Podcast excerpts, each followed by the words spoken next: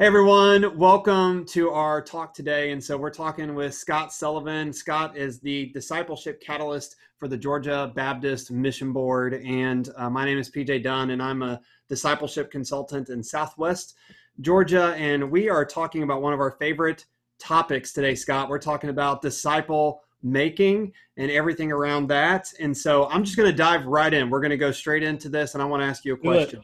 Um, so in your in your blog that we're gonna we're gonna post that in the chat here, uh, you mentioned a verse that really caused you to evaluate you, what you were doing early on in your ministry, and you've been in ministry for a while. So speak speak to that a little bit more for us.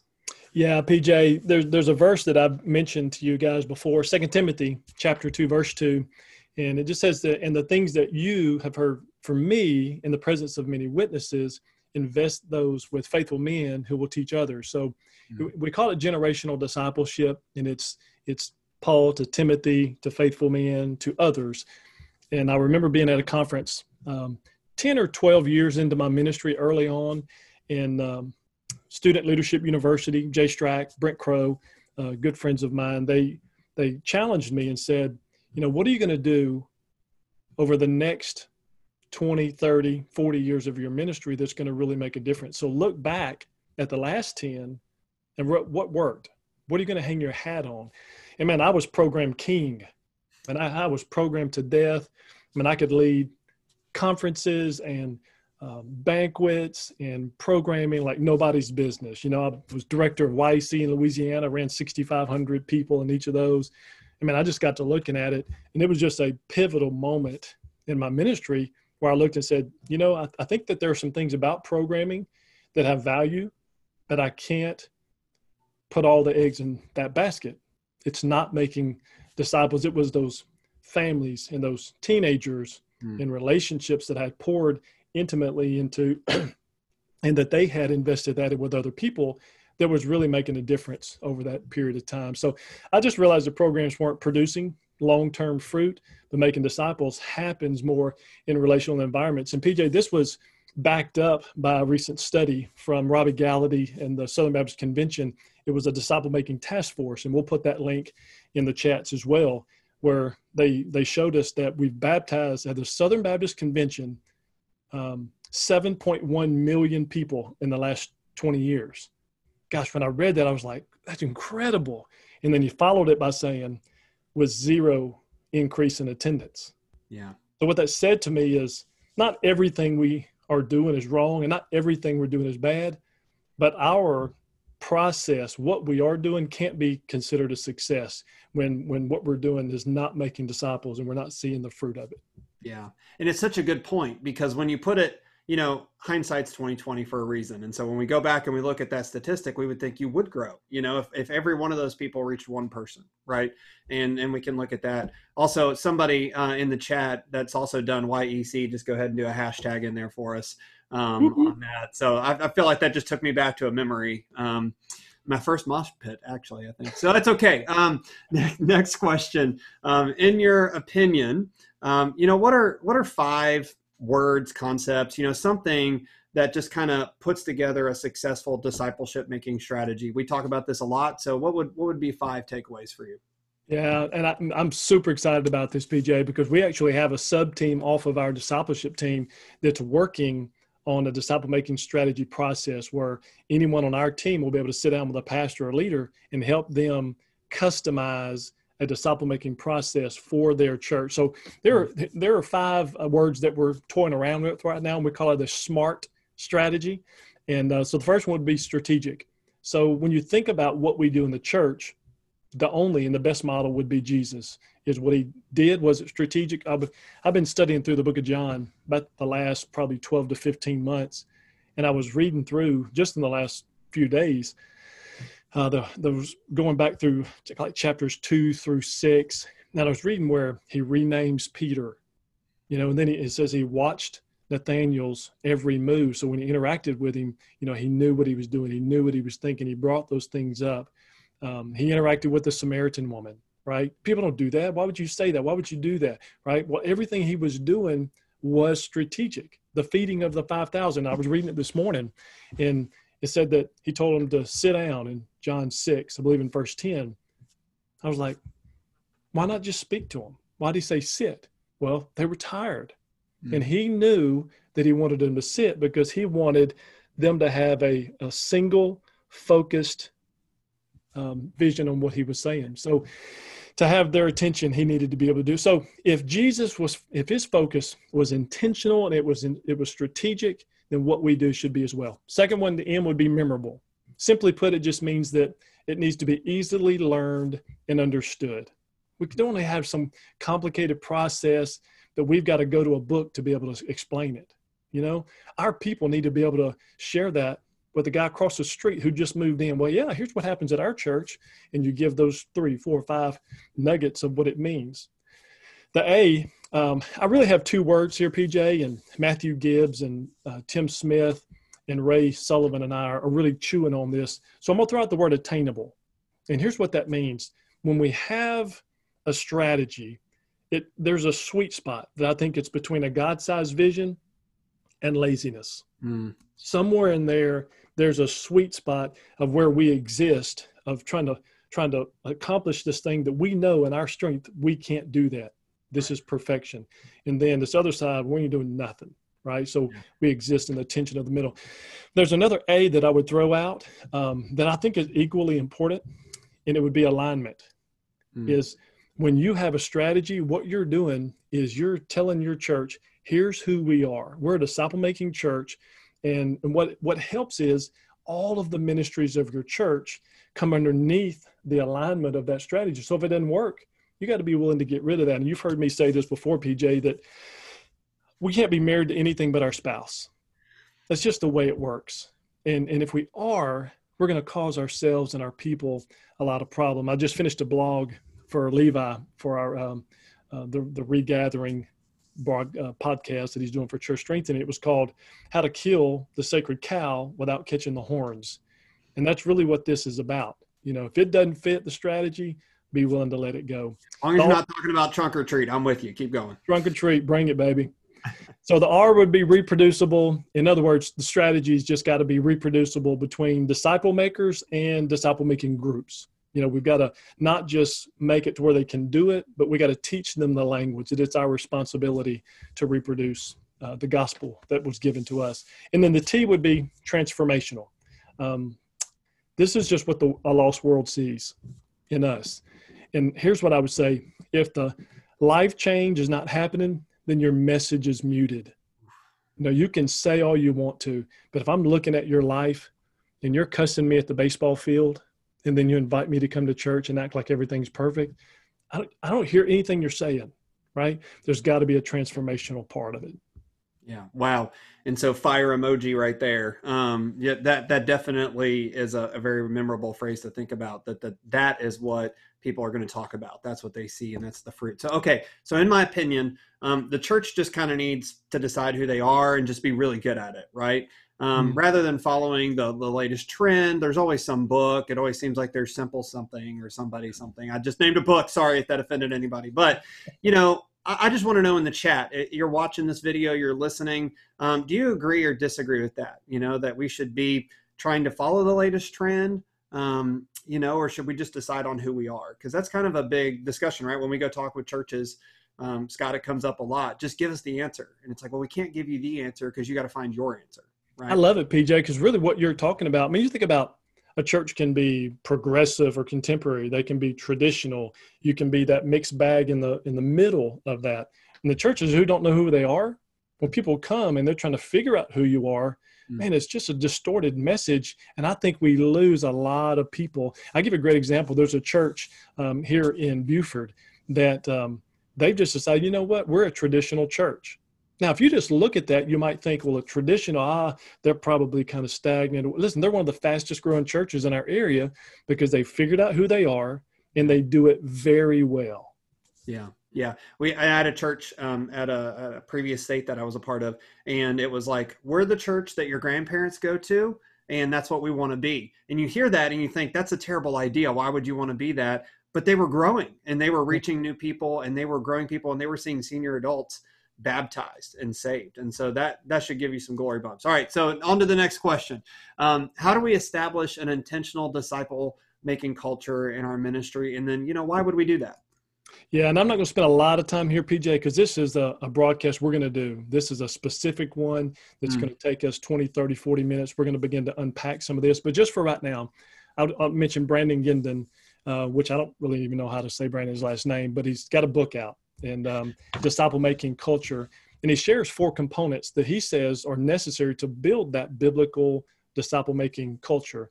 And I thought I would mention them here because they're solid. One of them is a biblical foundation, which I mean, it's just kind of a no brainer. If you're going to build a, a foundation and culture at your church, it needs to be biblical. And particularly what I found, you know, remember, I came from 30 years local church. So I've been in the trenches for three decades.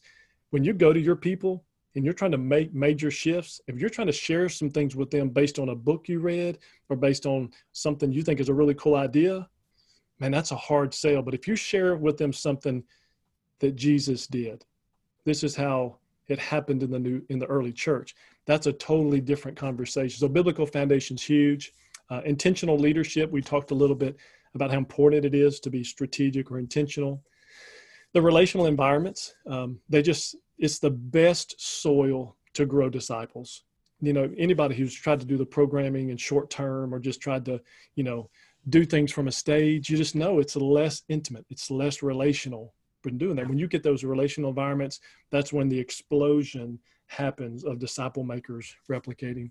And then that leads us to the last one he mentions, which is a reproducible process. So there's two parts of that. One is your process needs to be reproducible. It needs to, to have the mechanism to reproduce and to start new groups, into new uh, discipleship groups, and, and I even think new churches. And I tell you what I'd love to see, PJ, is for people who are watching this broadcast who have a heart to start these new churches, mm. to go with some of these dying churches that are closing the doors, that already have fabulous facilities – and let's relaunch an incredible gospel um, impact in these places that are so you know instead of just starting something new from from nothing man i'd love to see that in some of these churches help these churches there's a lot of advantages to doing that too and that's something that we can help you with as consultants. You know if you have this burning in your heart and you can reach out to one of us and we can say yeah there's this church in your area and you can get plugged in and you know let's see revitalization which dallas is fantastic at. You know i've sent a couple guys over to him already and said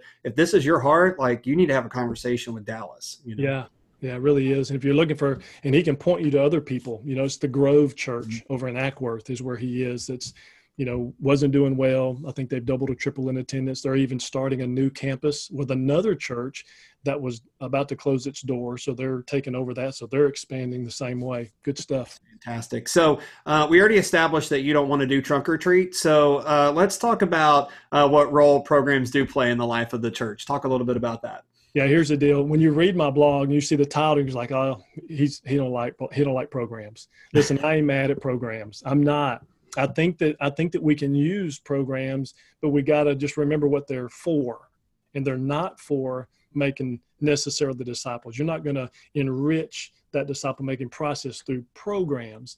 It's those relationships. It's the one on one or the one on two or three people where you're engaging and you're doing life with them until they get to the point where you can launch them and multiply. Well, programs, they can inspire, they can connect, they can gain interest, they can build knowledge. Um, there's really even some programs that you can even do evangelism with. Just quick story, PJ. The girl named Lacey at the church we left, really good friends with my wife. Um, we had a deal on Sunday nights called uh, Christian Life University, right? We had decided we weren't willing to fight that animal and, and kill Sunday nights. So I just said, listen, if we're going to do it, let's just do it well, right? Let's do it where people want to come. So we went from averaging like 60 people, we'd have 700 or, or, or eight different points at our church, a thousand, you know, Sunday night, we'd have 60 or 70, right? Yeah. And when we started this Christian Life University, it went to 350 or 400 people because yeah. it was just 30 or 40 different classes people could take. Well, she came for a program now, she didn't become a strong disciple of Jesus Christ because of the program, but it was an entry mechanism where hmm. she learned and she like, oh man, I need to come back to the Lord. She built some relationships with the girls in the class, got engaged in over about an 18 month period.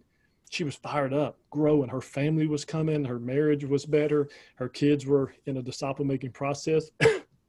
and then what we found is even now when we left, now Lacey's the vacation Bible school director for the church. you know, from a girl who just came because of a program. So what I'm saying is programs can have some value. I'm not saying kill them all, don't do any programs, but you got to know what they're for. Yeah, and programs may be the the start, not the end, and it's much more comfortable for us as ministers um, to to say this is the end goal to make this program. And once we've done the program, we check the box. But really, if it's the starting point, man, that's that's really what that program helps us do, especially in that scenario right there with her. And right? it comes back to that first question you were talking about is why should we have an intentional disciple making strategy? Because what's an intentional, it directs the program. It gives focus and vision to the program rather than just this limpless, helpless uh, program that's out there that has no value. Yeah, alignment. I love it. And so in the chat, um, for you that are watching, we would love to hear from you on, you know, are relational environments necessary to make world impacting disciple makers mm-hmm. and why? Like just tell us your opinion on that. You know what how are those necessary? Tell us a little bit more about the the why part. Type it out there. Uh, one of the things that we do as a team scott is that we react to everybody's comments on here. We go on and we respond. So even if you're typing and you think man they're on to the next point just take a moment and go ahead and type that in there because we'll get back to you on that. yeah that. and a great example of that pj i don't know if you remember this not but the conversation we had and we're like people like yeah relational environment yeah i'm a disciple makers and then one pastor says well i don't care what y'all say i'm going to preach the gospel from the stage and i'm going to make disciples as a pastor from the pulpit and then it, then it just it became crickets well you know what we responded to that because mm. I appreciate that guy's perspective. You know, um, none of us are perfect. We're all still trying to figure this thing out. I do think there's some things that we figured out that were mistakes and that we can do better. But we mm-hmm. love to have those conversations in the chat. Yeah, conversation is key to that. And so, um, you know, Scott, I really want to hear a little bit more from you. You know, what what does the fruit of a healthy church looks like? You know, we're always measuring towards something. You know, it feels like we're sometimes it can get laborious doing the same thing right now it's high anxiety because everything's different than what we've been doing yeah. but just kind of tell us about what that fruit of a healthy church really looks like Absolutely. I'll close out our time with this. So I was at First Baptist Church in Haughton, Louisiana, northwest corner. Uh, lead pastor's name is Gavin Spinney, one of my closest friends. And when we got there, church was averaging, I don't remember exactly now, 200 to 250. And uh, within five years, it was just, I'm talking about exploded. So mm-hmm. we were averaging attendance of high 600s, sometimes 700 people, you know, in the first five years. Well, the next five years, year six through 10, we still brought in 179 people per year for the next five years, year six through 10, and we didn't grow. 179 per year for the next five years, and we're still averaging around 700. Man, we knew there was a problem. Mm. Uh, we knew it was discipleship. So I shifted into what we call the equipping pastor role. Uh, he and I both went back to get our doctoral degrees, to, really for that purpose, to figure out what did we do to stop the bleeding here. So we had fast growth, it stalled, and then uh, what happened out of my doctoral work is I implemented what was called the erupt strategy. Again, it was a customized disciple making strategy for that particular church, and we when we it was just phenomenal because we we added a connection class or a discovery class, a new member class. So we began to brand who we were in that first class. And listen, I was in every one of them. So this wasn't one of those deals we just kind of farmed out to somebody and we were doing it just to get by. Um, I'm not saying I'm the best of the best, but I was one of the best we had. So I, I was making sure that I was in there engaging with those people. And we ended up connecting, going from connecting 26% of new members to 86% of new members. And that held true for the last eight years that I was there. So what I'm telling in this broadcast, and the reason I'm so passionate about it is because I lived it. Man, I, I beat my head against the wall. Man, I ate the rocks. It was it was a struggle the whole way through. But here's the, some of the fruit that we saw, PJ. Literally, there are people because it's a a military base. You have people from all over the world. God was bringing the nations to us. There are people who were changing their retirement so they could stay in Haughton because of the church. Well, you just don't hear that very often. I'm, I'm, talking about people that can go to Germany and they can go to Hawaii and they go anywhere they want to retire, right? High level of military, and they were choosing to stay in Haughton because of their relational engagement in the intentional process that the church had. Well, generosity increase. You can look at that budget continue to go. Matter of fact, uh, certainly wouldn't give numbers, but I was talking to them when I went back to Louisiana a couple of weeks back, and they were telling me that they're actually averaging more money budget wise now than they did last year in wow. the middle of a pandemic. Well, how is that possible? Because of the generosity grows as disciples are being made and as they're being they're multiplied. Community engagement was was growing. Uh, church member ownership of ministry.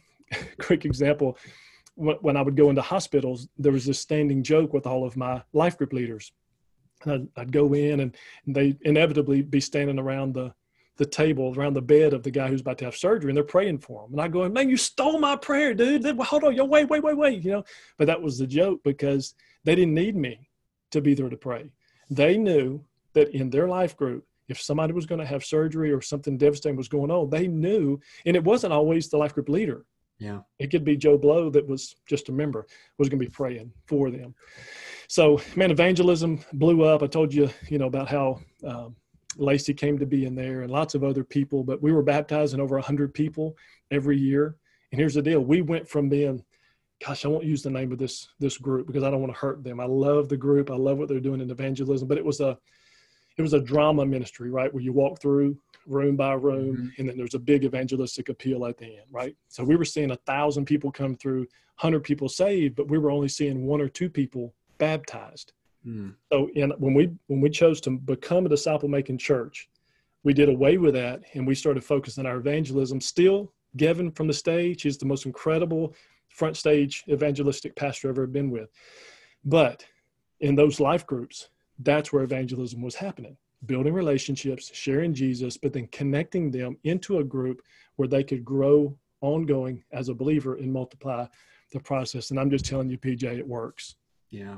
Well, and it's so contagious when you see it. When you see life change in another human's eyes and it works, I mean, there's nothing like it, right? That's why we get up. That's why we do this, you know, and and we want to be there for churches because we want every pastor to see that. We want every pastor to look out in that congregation and see life change, but also that reproduction part. How do we get more people in and how do we own it? And it, it's a great example of how, you know, a program had success um, but really, the long term success was more sustainable when the people were bought in, when the people's yes. lives were there. And that's what we mean by relational.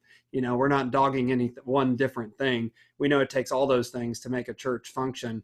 Um, but we really love seeing that life change. And that's what we're about here in Georgia and Georgia Baptist churches. And we get to yeah. do it because of uh, cooperative giving um, and the support of our churches in Georgia. And we always want to be thankful for that as well. It is, PJ. And, and as we close out here, I just say a word that I hope that you all that are watching realize the only reason we're able to get on here and do this is because each of us on our team, we tithe to our church. And our churches are giving to the cooperative program.